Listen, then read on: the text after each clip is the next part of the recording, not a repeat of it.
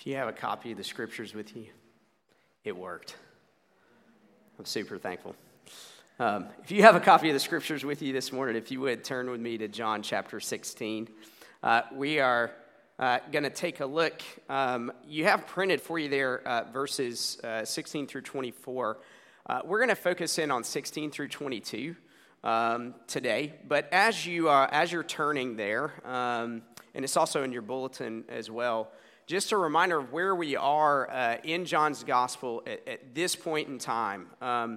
We're coming to the end of the meal that Jesus is having with his disciples before he is about to be betrayed, about to be arrested, about to go through trial, and about to go to the cross. So Jesus is coming near the end of his bucket list, those last things that he hopes to do with his disciples before he departs this earth. So these are the last moments that Jesus has with his disciples before he is going to go to the cross. So let's read this together this morning. This is John chapter 16, verses 16 through 22, and this is God's word for us. A little while you will see me no longer, and again a little while and you will see me. So some of his disciples said to one another, what is this that he says to us? A little while and you will not see me, and again a little while and you will see me, and because I'm going to the Father. So they were saying, what does he mean by a little while? We do not know what he is talking about. And Jesus knew that they wanted to ask him, so he said to them, is this what you're asking yourselves, what I meant by saying, a little while and you will not see me, and again a little while and you will see me? Truly, truly, I say to you, you will weep and lament, but the world will rejoice. You will be sorrowful, but your sorrow will turn into joy. When a woman is giving birth, she has sorrow because her hour has come. But when she has delivered the baby, she no longer remembers the anguish for joy that a human being has been born into the world. So also you have sorrow now, but I will see you again, and your hearts will rejoice, and no one will take your joy from you. Let's pray together and ask God to help us understand his word this morning. Father, we come to you this morning, and we ask that you would impart understanding to us, that we would look at the words that your servant John penned as the Holy Spirit was working in him to write down his experiences with Jesus, and that we would come to a deep understanding of what is going on in these final hours here that Jesus has with his disciples before he goes to the cross. And with that, would you help us to see the cross? Would you help us to see that Jesus is on his way to give his life for our sin, to bring forgiveness to us, to bring healing to our brokenness. Holy Spirit, we know that apart from you, we can understand none of this. And so we pray that you would work in our hearts to understand that our Savior has given his life for us and that he is alive. And we pray these things in Jesus' name. Amen. You guys ever have times in your life where you have these events and these moments that you sort of looking back on it, you kind of realize that there was something like real significant being shaped in you in those times? Sometimes those are even seasons of life. Sometimes they're moments, sometimes they're big things, sometimes they're small things. But as I was thinking about that this past week, there were a few things that kind of came to my mind. One of those was my very first semester of college, of my freshman year at the College of Charleston. That was a pretty watershed time in my life, and it was a season. And looking back on it, the word that comes to mind to me is just confusion. My wedding day is another moment in my life. And with that, I attach an awful lot of joy. But shortly after that, the first disagreement that Carrie and I had, where we both realized that neither one of us were perfect. And that carried with it a good bit of sorrow. the birth of my children. These were definitely moments that, looking back on, I can see that the Lord was shaping and forming and growing me. And even as I say that, the birth of my children, I recognize that there may be some of us in here for whom labor and delivery and children bring sorrow with it as well too. And I want to recognize that and acknowledge that too. And yet, even in that, we are being shaped, we're being formed, we are growing. You know, looking back on all of these, whether they're events or seasons in my own life, and I'm sure that you have your own as well too, what I recognize is that in the midst of all of those things, Jesus was growing me. Jesus was bringing me to make me more mature and helping me grow and showing me about who he is and what he is doing. And in our passage that we have here today, the disciples are about to enter into a pretty watershed moment in their own lives. And what Jesus is doing is he is telling the disciples how he is growing them. And we're going to look at three things today. We're going to look at confusion, we're going to look at sorrow, and then we're going to look at how those things lead to a greater joy. So let's dig into this interaction that Jesus and the disciples are having together here. Verses 16 through 19 of John 16, John records this phrase that Jesus shares with the disciples, and it goes like this: in a little while you won't see me, but then again in a little while you will see me. He records that basically three times in verses 16 through 19. And what we see with the disciples as they hear Jesus is that they're confused.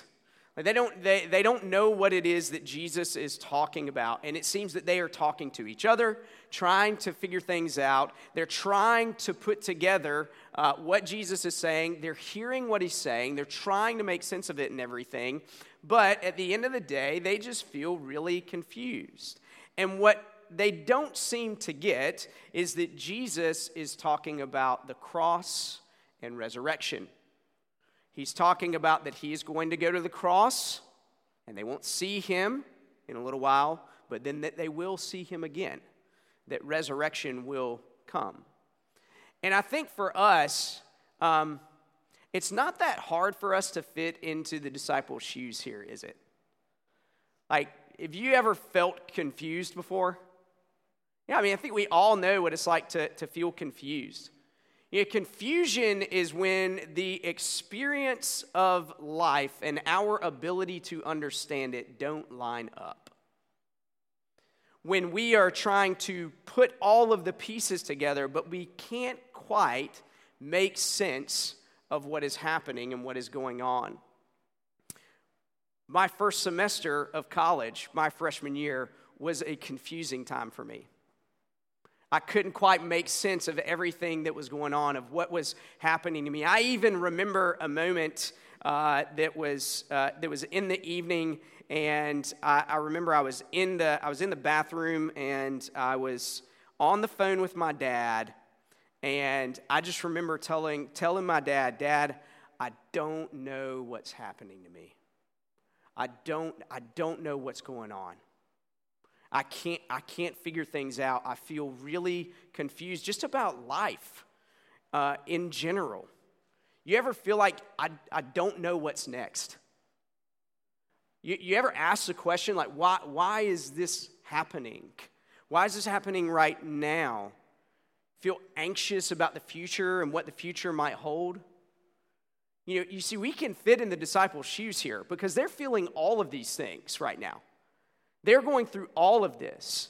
And what Jesus does is he steps into the middle of it, into the middle of their confusion, and he says, "I'm talking about the cross and resurrection." And I get that here for the disciples, the thing that's confusing to them is that Jesus is talking about the cross and resurrection. But you notice that Jesus doesn't stop pointing them to the cross and resurrection. He keeps coming back to that, what he will do in going to the cross, what he must do to go to the cross. But he's also saying to them, the cross isn't the last word. Resurrection is true, it's real, and it's coming. This is how Jesus is growing the disciples even in this moment. This is how Jesus grows us in the midst of confusion too. He points us to cross and resurrection, to his death and his resurrection. He brings a bigger picture of what defines us than the confusion that we might be experiencing. Jesus' work defines our lives. Jesus grows us in confusion to reflect on and to bring to him whatever it is that is going on in our lives, that we would see that we are defined by him. And I don't know about you, but for me, that's hard, because I want to know the future. I want to have the opportunity to control the outcomes of what will happen in my own life. And oftentimes what I realize is what I want more than Jesus is clarity. And Jesus is saying here, it's not even about clarity. It's not even about you necessarily knowing all of the outcomes of everything that is happening and going on. We oftentimes think, well, if I can just know, then everything is going to be all right. So if I can figure that out, then everything is going to be okay. And Jesus says that's not the point. Clarity isn't the end all. Cross and resurrection.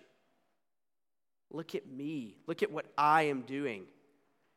And what he's doing in that, how he's growing us in that and maturing us in that, is he is working into us a deeper and deeper trust in him and what he is doing in our lives. And in the midst of confusion, Jesus tells the disciples what will happen to them. Sorrow will happen. Sorrow will come. In verse 20, Jesus says, "You will weep. You will lament. The world will rejoice at my removal from the scene. You will have sorrow." And in verse 21, Jesus says that sorrow, it's an awful lot like labor. It hurts. It's painful. You know, what I recognize in this passage is that Jesus is really honest about how we experience life. And I actually find that pretty refreshing, that Jesus is refreshingly honest with us. Jesus doesn't ignore that we will have sorrow. Jesus doesn't ignore that we will have pain. Jesus doesn't tell us to numb it, to ignore it, to avoid it. He's honest about life. He's honest about how we are going to experience life. He's being very honest with the disciples here.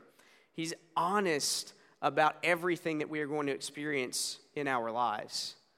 And I recognize that I'm not necessarily a lot like Jesus. I like the idea of pushing away grief and sorrow. I like the idea of numbing it. When grief comes, I turn to a whole host of things other than Jesus, for sure. I mean, the first disagreement that Carrie and I had after we got married, I immediately went into fix-it mode.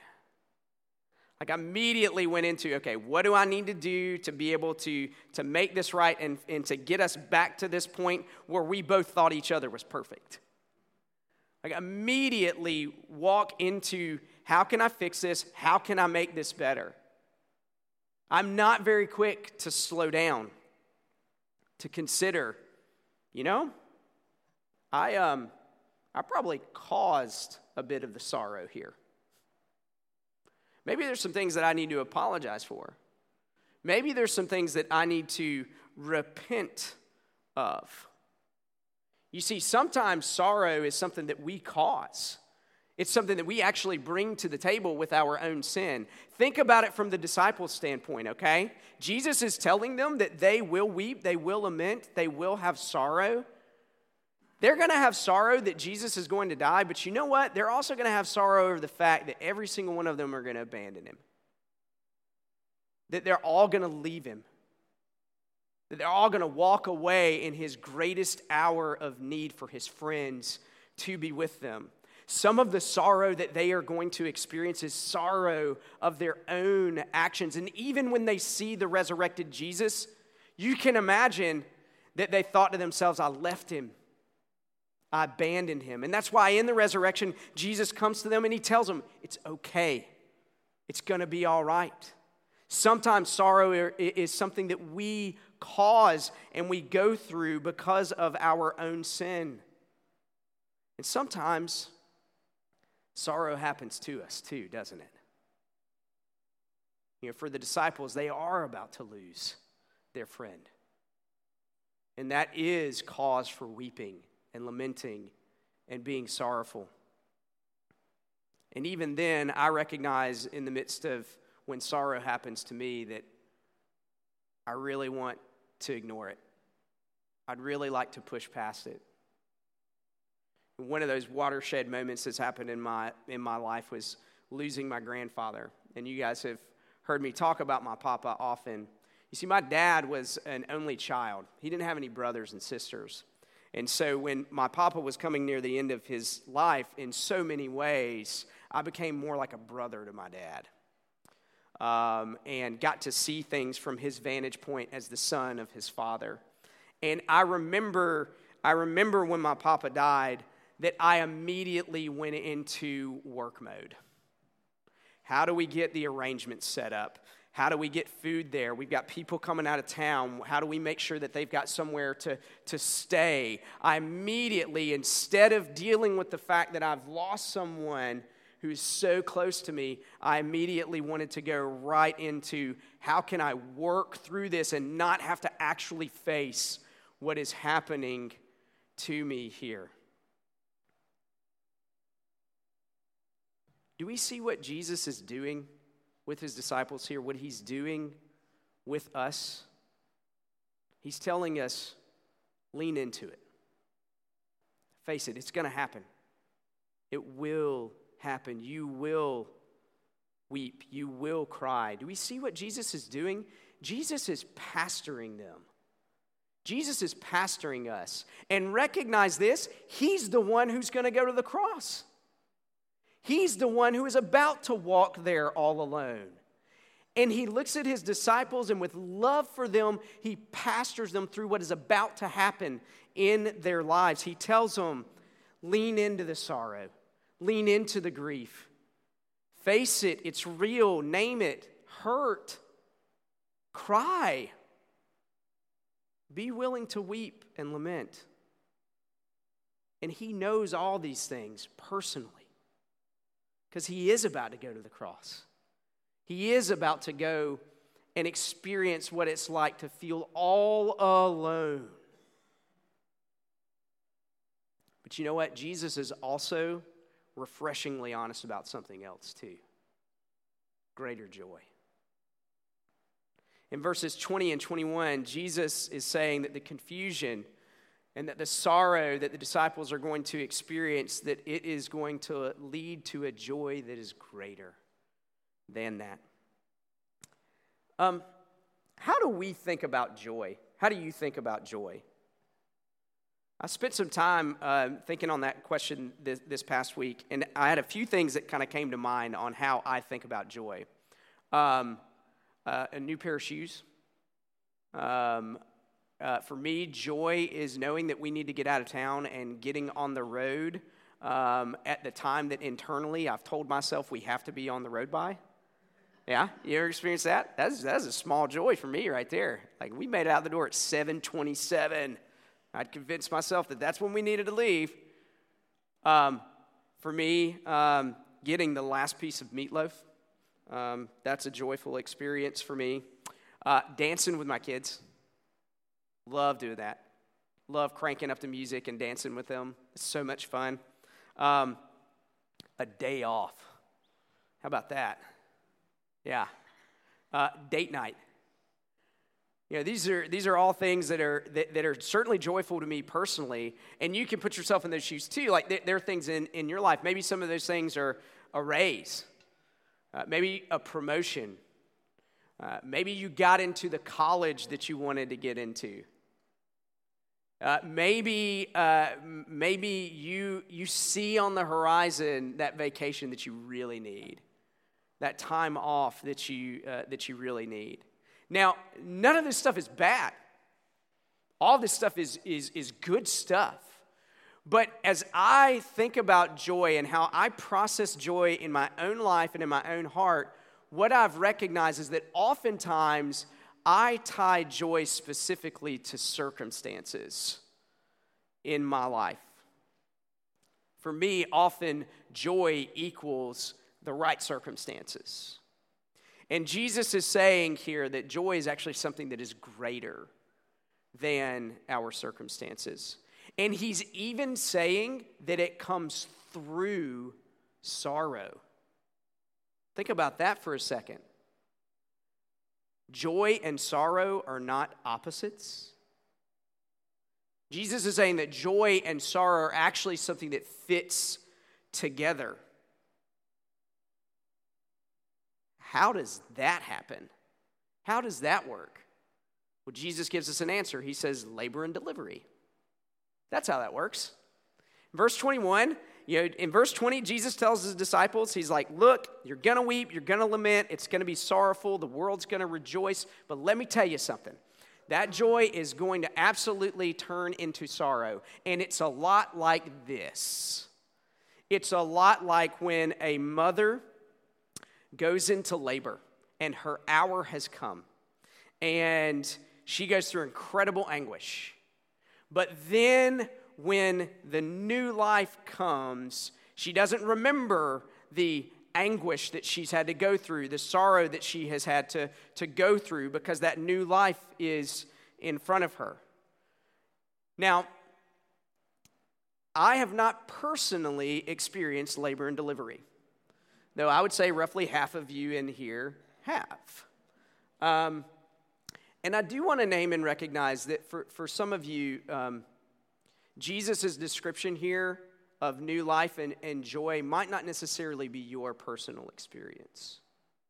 But I want you to know that Jesus is getting at something even bigger than labor and delivery that we're going to ultimately get to. But in my experience of Jesus' illustration here, having not personally gone through it, I'll have to say it's pretty accurate. It's a pretty accurate experience. I've gone through this 4 times. And I'll have to say, labor's pretty anguishing. It's incredibly painful. I even experienced personal pain, and I wasn't even the one doing it. So I can't imagine what the pain and the anguish and even sorrowful that it was like for Carrie. And I think Jesus is really getting at something here with this sorrow thing, because I can remember Carrie not really looking forward to the labor part of things, right? She knew what was going to come. But I think Jesus is also accurate in this, that man, when that little one comes out, it's a game changer. It is a game changer. And the attention that mom has for that little one, for that new life and the joy of that new life coming, way overshadows the pain and the anguish that new mom has just gone through. Jesus is really accurate here.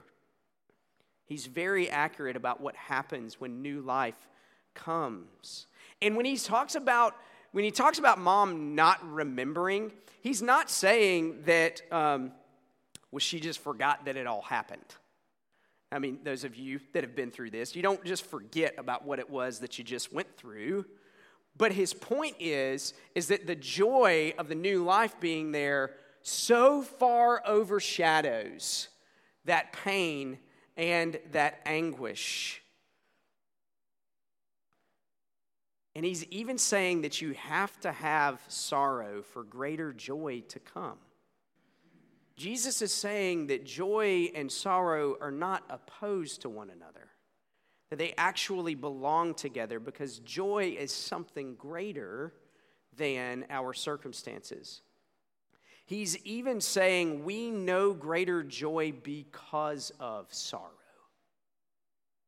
And I recognize that saying that is really hard. Like, that's a tough thing to take in. I recognize that there are many of you in here who have been through unspeakable sorrow, unspeakable things that have hurt so deep down, and maybe you're here and you feel all alone in that. And what I want you to know is that Jesus is saying that you can know greater joy even through the deepest sorrows of life. And you might be out there saying, well, how is that? Jesus, how can you say that? Jesus, how is that possible? I've only got one answer for you. It's Jesus himself. You see, Jesus' labor and delivery illustration that he uses here, he's actually talking about himself. When he uses this word that the mother has sorrow because her hour has come, we have to dip back into the Apostle John's use of that word, hour. You see, John uses the word hour throughout his gospel as an indicator that Jesus' time to go to the cross is about to come. If you'll remember way back to the beginning of the year, way back in January, when we looked at the wedding at Cana at the beginning of John's gospel, and Jesus' mother comes to him, and Jesus' immediate response to her is, "My hour has not come." Jesus is giving the illustration of labor and delivery to talk about the reality that his hour is here. Jesus is the one who is laboring. Jesus is the one who is going to the cross. And in Jesus' labor, it far exceeds any labor pains that any of us might ever even experience, because Jesus is going to go to become sin for us. Jesus is going to be left all alone. The Father is going to turn his back on him. Jesus is going to be abandoned by his friends. And why would Jesus do that? Why? Well, the author of Hebrews tells us that Jesus did it because of the joy that was before him. That's why Jesus went to the cross. And that joy is bringing glory to the Father for Jesus. And that joy is recognizing that Jesus is playing this integral role in the Trinity's pursuit of a people to save us and to redeem us. And Jesus is finding joy in that he is doing the work that he has come to earth to do, that he is buying back a people with his very own body and his very own blood. But do we see what else is a part of that joy? Jesus says new life is a part of that joy too. Who's the one who gets new life? We do. We are a part of Jesus' joy, beloved. For the joy that was set before him, he endured the cross.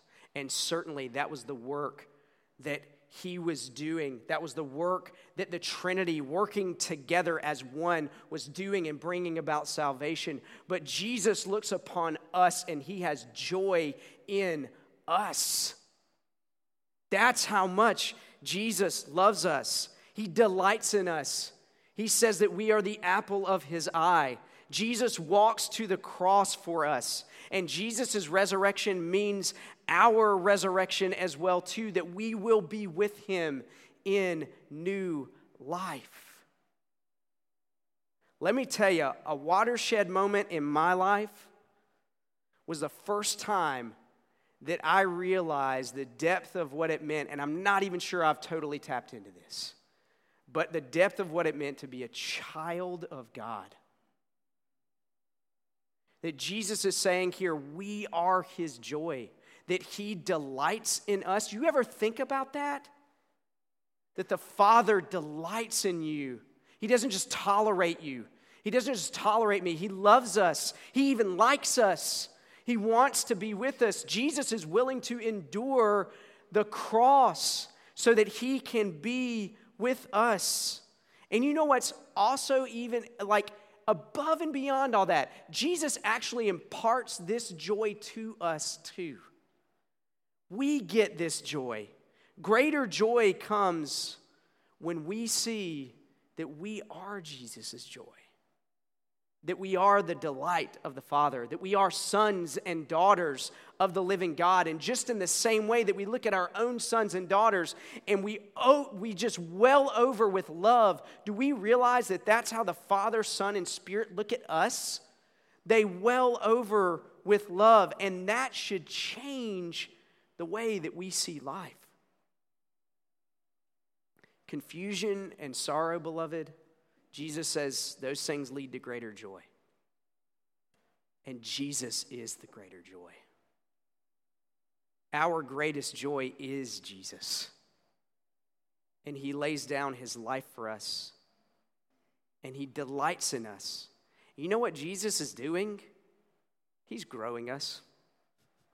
He is working internally in us through the confusion, through the sorrow, through the joys of life. He's saying these things are going to happen. They will happen. They absolutely will. And he's saying, I'm growing you in these things. I'm growing you in all of these. I'm showing you and teaching you that there's something that is greater than your circumstances. And that even your circumstances drive you to a greater joy. And that is me. Our circumstances drive us to Jesus. His life, his death, his resurrection. It drives us to the cross and to resurrection, just as Jesus is doing here with the disciples. And that we get to see all of life through that lens. God will use circumstances big and small, seasons of life and moments of life to help us see what Jesus has done more clearly, using each day to prepare us for the next, to prepare us to see Jesus again the next day, to prepare us to see the cross and to see resurrection yet again the next day. In confusion, we can trust Jesus. He is holding all of our life in his hands. In sorrow, we have hope because we know that Jesus knows our griefs. He knows our afflictions and our pains, that he endured immeasurable sorrow on the cross for us. And we even can see Jesus turning sorrow into greater joy, that the cross is not the last word, that resurrection really is coming. And how often do each of us have great sorrows that happen in our lives, and we get even years removed away from that, and this may even happen multiple times in our lives, and we look back on that, and we are able to walk along somebody in the midst of their sorrow and see, Jesus, I see what you were doing there. I see what you were doing there, because now in this person's life, I can see what you were doing, and I can see that there's a greater joy. There's a greater joy that is out there. And it is you, Jesus. It is you. In Jesus, we get to see every circumstance of life growing us. And the Holy Spirit making us more and more like Jesus, who for the joy that was set before him, he endured the cross, that you and I would have new life in him. And this morning, we get the opportunity to celebrate that together at the table. We get to celebrate cross, resurrection. We get to celebrate new life together. You see, as we come to the table, this is a meal where God's people gather together to partake of this meal that Jesus has set before us. And we get to express our constant need of the gospel. We get to express together that Jesus has come and he has laid down his life for us for our sin and taken our place, and he's given us his righteousness in place of that. We get to do that together. We get to proclaim that together. And we also get to proclaim that Jesus isn't done with us yet. That Jesus is using the confusion, the sorrow, and the joys of every day to work more deeply into us. Trust in Him. Belief in Him. Trust that in Him it is finished. He will continue to work on us. On the night that Jesus was betrayed, the very night of the passage that we've talked about today, Jesus was with His disciples, and He took bread, and He broke it, and He said, "This is my body which is broken for you. Take and eat of it."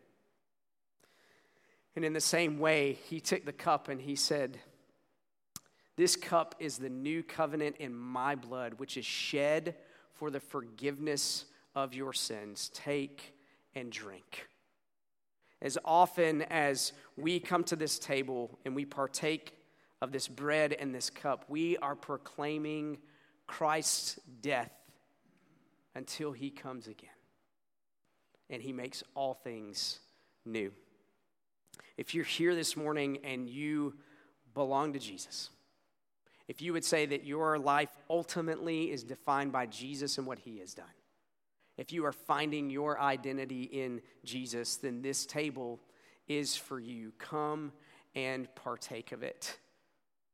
But if you're here this morning and you wouldn't say that about yourself, you wouldn't say, I don't really think that my life is defined by Jesus' life, we wouldn't want you to come and partake of something that's not true of what you actually believe. Jesus is honest with us, and we want you to be honest with yourself.